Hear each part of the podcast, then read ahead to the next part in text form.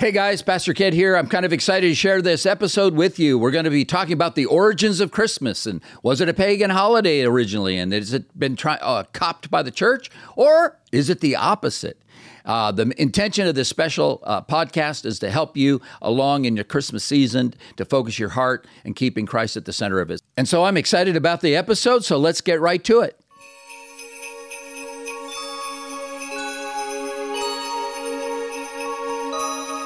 We've got a special podcast for the Christmas season, and it's really about the true origins of Christmas. And my subtitle for this is pretty straightforward based upon literal, excuse me, legitimate scholarship, not internet mythology because as you know, this time of year, there's lots of discussion on the internet about the pagan origins of Christianity and how Christians just took over a holiday that was worshiping Greek gods and things like that in order to reclaim them for their own use and give them excuses for having debauched holiday parties, etc. There's lots of different versions. One scholar puts it this way uh, There is much discussion online at this time of year to the presumed pagan origins of Christmas. December 25th, we're told, was a date stolen from pagan worship, specifically from the festival of the, quote, birth of the unconquered sun, end quote, which is known as the Sol Invictus, or the Saturnalia, the honoring of the god Saturn. Should Christians have Christmas trees? What about Yule tides and the Norsemen? And these other different mythologies associated with it. And so, what I decided to do is to get some real scholars, and I've gathered five different scholars who are renowned for their field of expertise. One is Dr. William Tahey. He is the associate professor of history at Muhlenberg College in Allentown, Pennsylvania. He wrote an article on calculating Christmas and the story behind December 25th. Also, Dr. Thomas J. Talley, The Origins of the Liturgical Year, and that has been peer reviewed and published in academic publisher as well as in articles. Then Roger T. Beckwith, if you know anything about Old Testament scholarship, he's one of the big names in that, conservative evangelical scholar. And another one from the Church of Christ scholar, Kenneth McIntosh, and he has his credentials both in English as well as in theology. Sharp guy. And then my one of my favorites is uh, Dr. Michael Heiser and his 30 page PDF entitled Is Christmas a Pagan Holiday? So, putting all these together, we're going to get actual information. And so, what I'd like to do today is just begin by talking, uh, re- reading to you little excerpts from these articles and p- commenting on them so that you really have. Uh, legitimate information in dealing with this issue. Because if you're like me, you get tired of hearing it and it, it just starts to irritate you because it's when you, whenever you ask them further up questions, oh, it's after the uh, feast of Saturn, Saturnalia. Yeah. So when do they do that feast actually? And they can't give you the dates because it's not December 25th. Surprise, surprise, and things like that. So, anyways, I'll give you some of the hardcore data, and you can use it for your friends at uh, you know debates around Christmas time parties, and just be nice. Anyways, we'll start with uh, this guy, uh, Kenneth McIntosh. This is what he writes. He says, If you Google or AI something about the origins of Christmas, you're going to come down with the most commonly repeated answer. And it's everywhere. The common answer you're going to come across on the internet is that there was a Roman pagan solstice holiday, which had become the celebration of Christmas. It's all over the internet this time of year. But the actual assertion of that is fairly recent. It really comes to us from James Frazer's very popular book, quote, The Golden Bough, published in, catch this, 1890 as though scholarship has not advanced anywhere for the last 133 years. I think it has. Anyways, they keep going back to it. And when it was published, he notes, this book which was a radical reappraisal of mythology and religion. In other words, it was in its day known to be uh, leftist in its origin, and it was intended to be a hit shot, hit job on the Christian faith. That's what that means when he says a reappraisal of the mythology. And then he goes on, when it was published, it became absolute orthodoxy today to many people.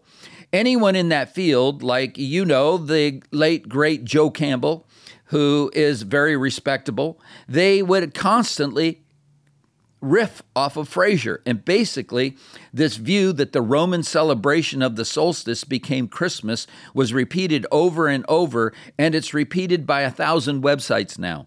So the popular orthodoxy it, and the proper or popular cultural consensus is that it's a ripoff of a pagan holiday.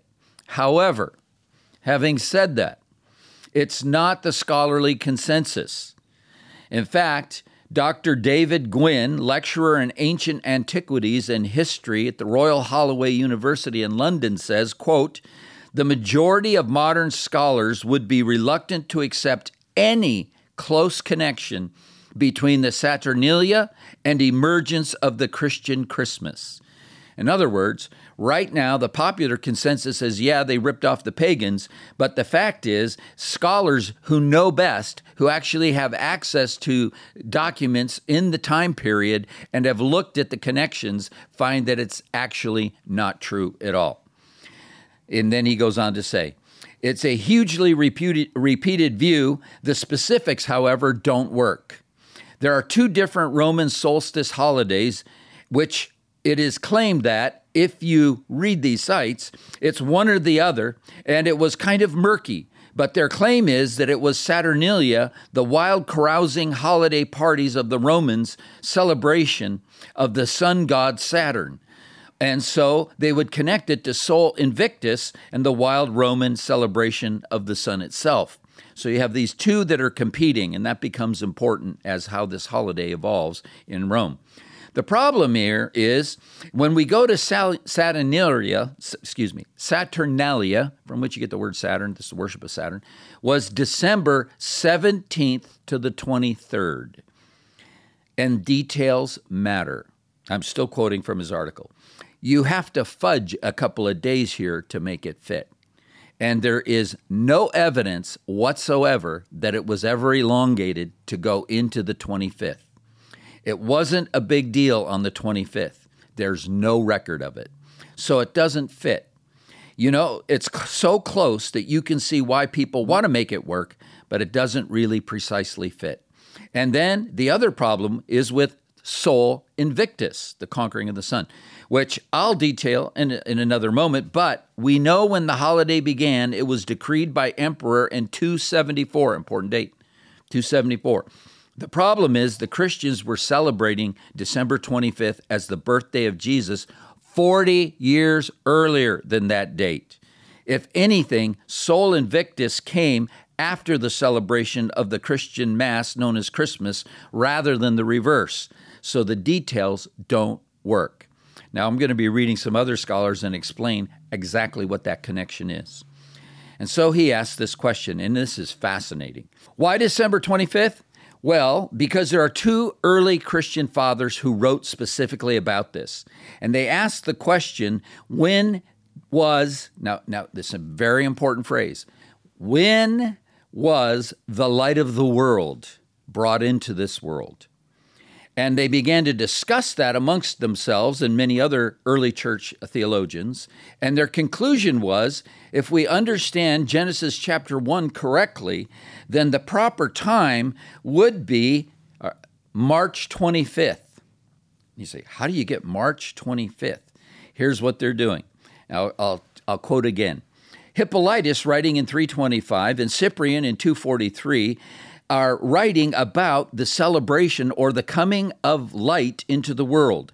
The reason for December 25th is that it's exactly nine months from the vernal equinox, and that's why the date. And the vernal equinox on the Julian calendar, not the Gregorian, which got changed later, the ancient Roman calendar was March 25th. So you take March 25th, count the days, and you get to December 25th.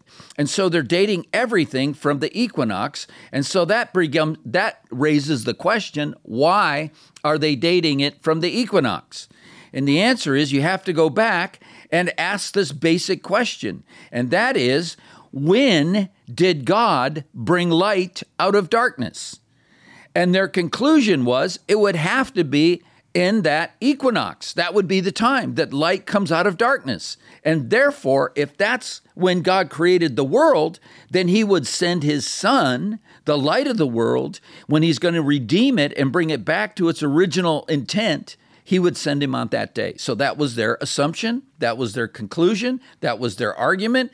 And so they began to debate it amongst the early church fathers and scholars. And their conclusion is then you just count the days out and you're going to come up with December 25th. Now, you say, well, why would they do that? They would do that because they believe, as it says in uh, the, the passage that they're referring to in Genesis chapter 1, verses 14 and 15, uh, it, it refers to the fact that God communicates sacred holidays through the astral signs in the sky. Uh, let me quote you from the NIV. And God said, Genesis 1:14, "Let there be lights, plural, in the vault of the sky to oper- to separate the day from the night." And so they that they okay, that's when light and darkness got separated. If that's the important date, then that's what we have to be aware of, for that's when the sun, the light of the world would come in. And let them serve as, ready, signs to mark sacred times and days and years. And let them be lights in the vault of the sky to give light on the earth. And, and it was so, end quote. And it's been understood from all the way back into the founding of the Jewish nation that God is communicating many things through the stars. And that's why ancient synagogues, even modern ones, I understand, I haven't been in one, so I can't really say, but that's what I understand, have the zodiac on the roof because they understand that God has the movement of the stars across the heavens to communicate certain things that He's trying to communicate to His people. Think of the Magi. How did they figure out that there was a Christ child going to be born? They were experts in astronomy and they understood what they were looking at. And there was a special star that all aligned itself properly to reveal to them that the king that was promised that would save the world would be born in that time. And, well, we'll get into it eventually, but if you I'm not going to get into great detail for this particular podcast, but if you get a previous sermon I did on Christmas a few years back, I go into it. But basically, in Revelation chapter 12, we have the astral theology being presented to us. And when you plug all that information that you find in Revelation chapter 12 into a computer program, I have it on my, my lap, on my iPad, you can you can adjust all of the different constellations to match the constellations that are being presented there by John the apostle. And when you do that, you find out that Christ was born, this is amazing, 3 BC on September 11th between 4:20 and 4:40 p.m. on that day. That's exactly what Revelation 12 is saying. And so we understand that and then this creates all kinds of positive consequences about understanding New Testament theology because there's a huge debate between which which recounting of the crucifixion of Christ on Good Friday or that I should say the last supper is correct because there seems to be a difference between the synoptic gospels and John's gospel and the early church decided to go with John's gospel.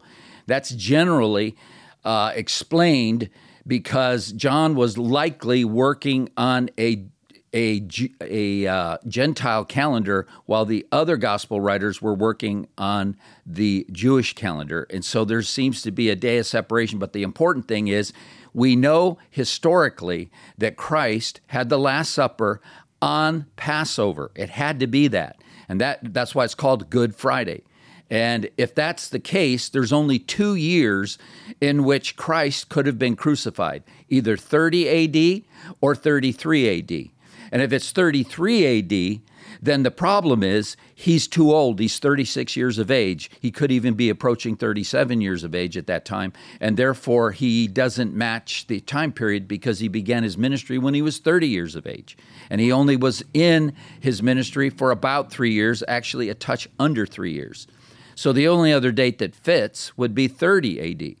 But then you'd be too young because you can't start your ministry till you're 30 unless you were born before the AD BC changeover, and he was.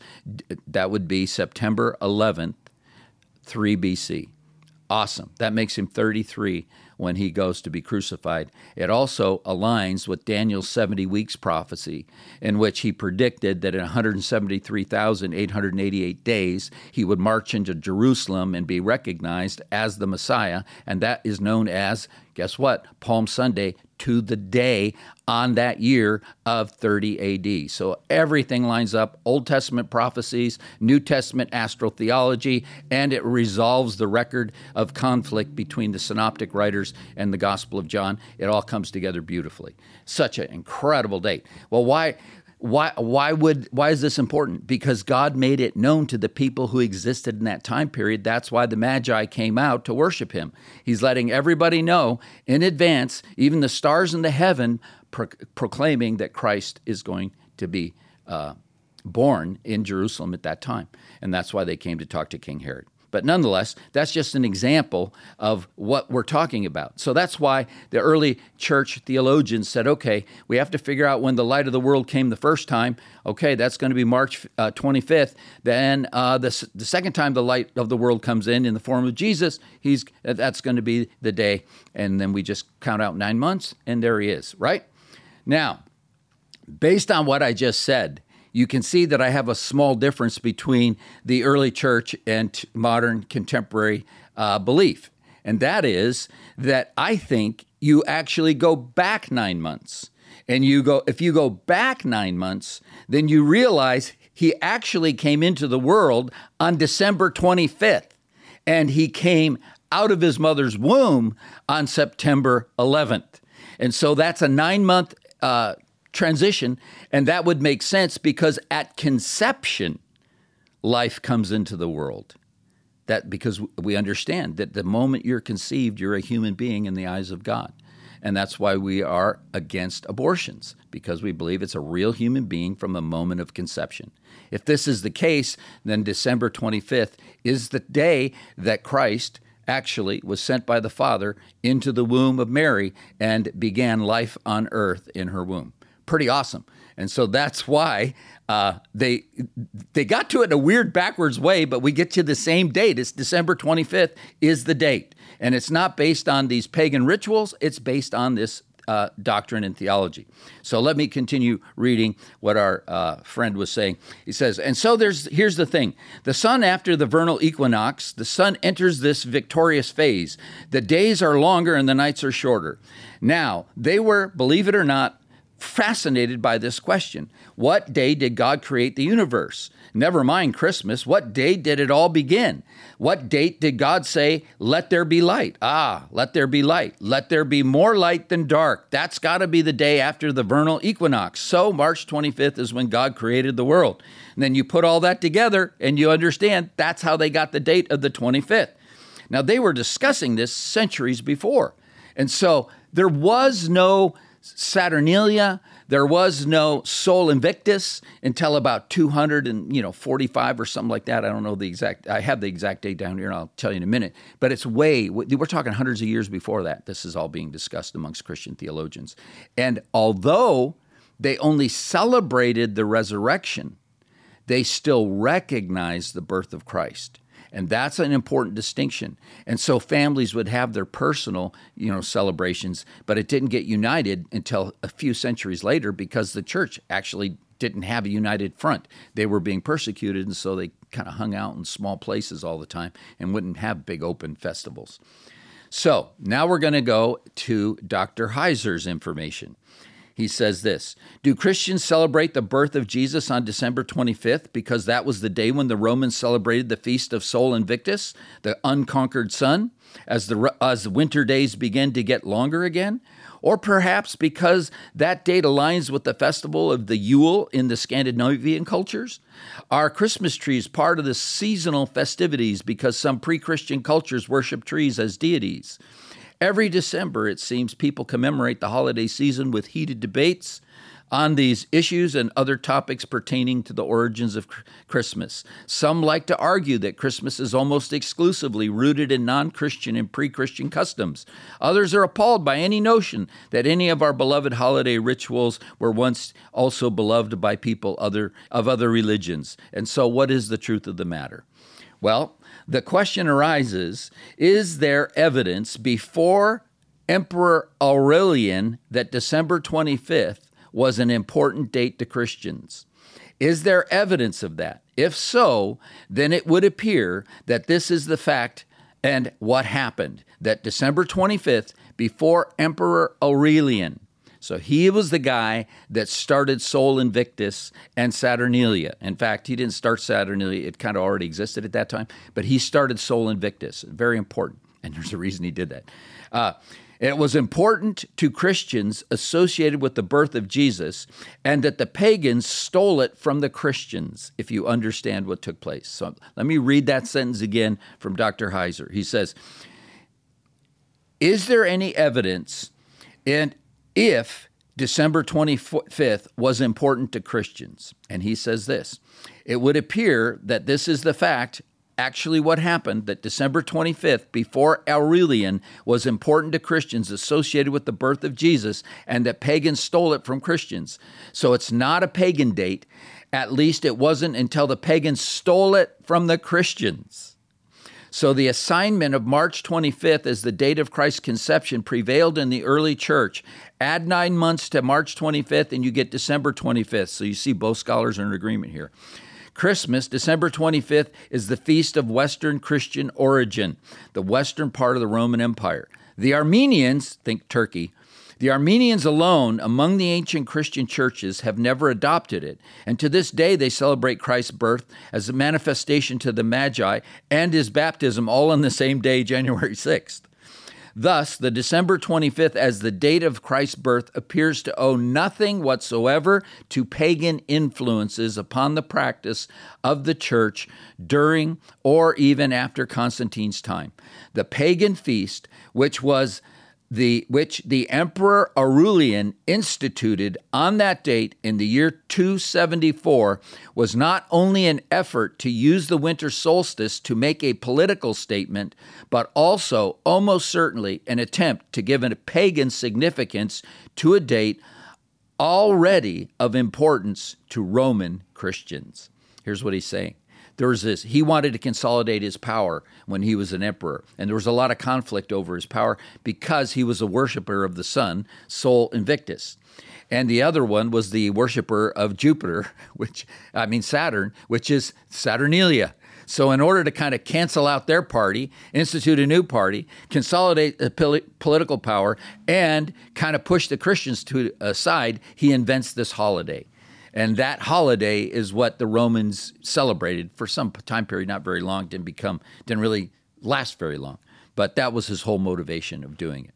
And that now back to Dr. Heiser, he says this Thus, it's just math. The early Christian theologians were fixated almost from the beginning of the first century with achieving the correct date for the death of the Messiah, and to do that, they had to figure out his birth. And they were going to more or less follow the track of John's gospel. And I've kind of already explained why that was important. It pulls it all together. And so the quick and simple answer is no, Christians did not steal Christ- Christmas from pagan rituals and try to baptize it and you know uh, co-opt it for their own purposes. It's exactly the opposite. It was being co-opted by the Romans in order to uh, strengthen the political stature of a particular emperor and to quash the influence of the growing Christian church, which eventually takes over the empire at 313 under Constantine. But nonetheless, that's the true story. The pagans stole it from the Christians. So nanner nanner, if you want to say it that way. Then they ask people ask uh, regularly, and that is, well, is it okay to have a Christmas tree? And their reasoning behind that is uh, uh, we're not supposed to create anything according to the second commandment, anything, any images of heaven above, earth below, or anything beneath the earth. And if you bring a Christmas tree into, into your home, is that what you're doing? And the only answer would be just like Halloween. It's what are you using it for? I have never met anyone, and I've been in a lot of houses with Christmas trees. I have never met anyone that says, "Could you please stop and worship the Christmas tree here? This is what we're doing. We're worshiping the tree." They're, no, they're decorating their house. They're decorating their house with an evergreen because if you go back into church history and not even just just cultural history of the of the Roman West, they venerated or valued the evergreen and saw it as pleasant because it's always green. Even in the winter, it's green. And as a result, it's a it's kind of a symbol of everlasting life. And when you put the Christmas tree in your house, I don't think you're worshiping, oh, look at, we're going to have everlasting life. We have a Christmas tree in our house. That's not what you're doing. You're just saying this is a beautiful thing. We decorate it. reminds us of the birth of our Savior, and we worship our Savior. And this helps us or encourages us to, to keep that memories uh, in, in its right pers- perspective. And so things like Christmas trees and, and all that, it, it, don't worry about it unless someone's actually literally worshiping it. So you know, if you if you go to let's say an ancient church and they all have figures, uh, statuary of you know prophets and and kings and things like that, biblical people. If someone's bowing down to it, that's inappropriate, and that should be strongly discouraged because now you're using it as an object for worship. However, if you just recognize, oh, that's pretty cool. That reminds me of this great event that took place in the Old Testament. That's fantastic. That's what it should be used for. So it always goes back to the heart of the person who's dealing with it that they they manage it correctly. Then that leaves the third and probably most difficult of all, and that is the man in the red suit, whose name will be mentioned, Santa. The problem with Santa is, and again, it's all up to how parents handle it. It's can does he distract from Christ and his glory in the celebration of Christmas with your family. If he gets more attention than Jesus Christ and we're actually celebrating Christ, then there's probably an imbalance in how that's being uh, dealt with.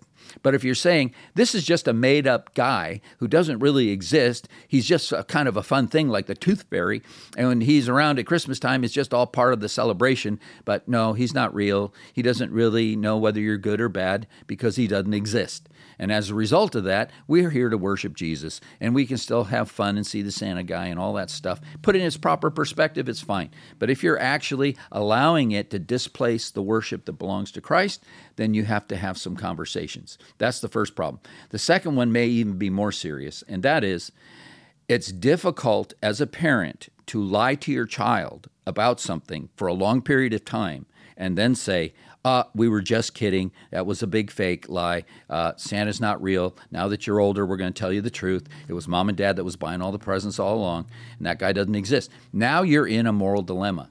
If you just say from the beginning, yeah, there's no Easter Bunny, there's no Tooth Fairy, there's no Santa, but we play along because we have fun and it makes it more fun for us, you're fine. But if you're lying to them about it, then you have an issue of lying that has to be dealt with, and it's going to have negative consequences in the future. And so, from a pastoral perspective, if you want to have Santa engaged, great. That's fine. Just make sure it's in the proper perspective. You don't have to tell lies to cover it up, and that you're actually keeping the focus on Christ. That would be the best thing. And then all the other parts of the Christmas stuff, again, it's your attitude and how you use them. If you're worshiping those things, then you shouldn't involve them. But if they're just decorations that remind you of great things and the season in which you're celebrating the birth of Christ, our Redeemer, coming into the world to save us from our sins and uh, reunite us to God and redeem us, then it's a great thing. And so I hope you'll have a great Christmas season, and I hope that I've given you some things to think about. And I hope that uh, no, you don't get in too many party fights talking about the pagans. God bless you, and I'll see you in the next episode.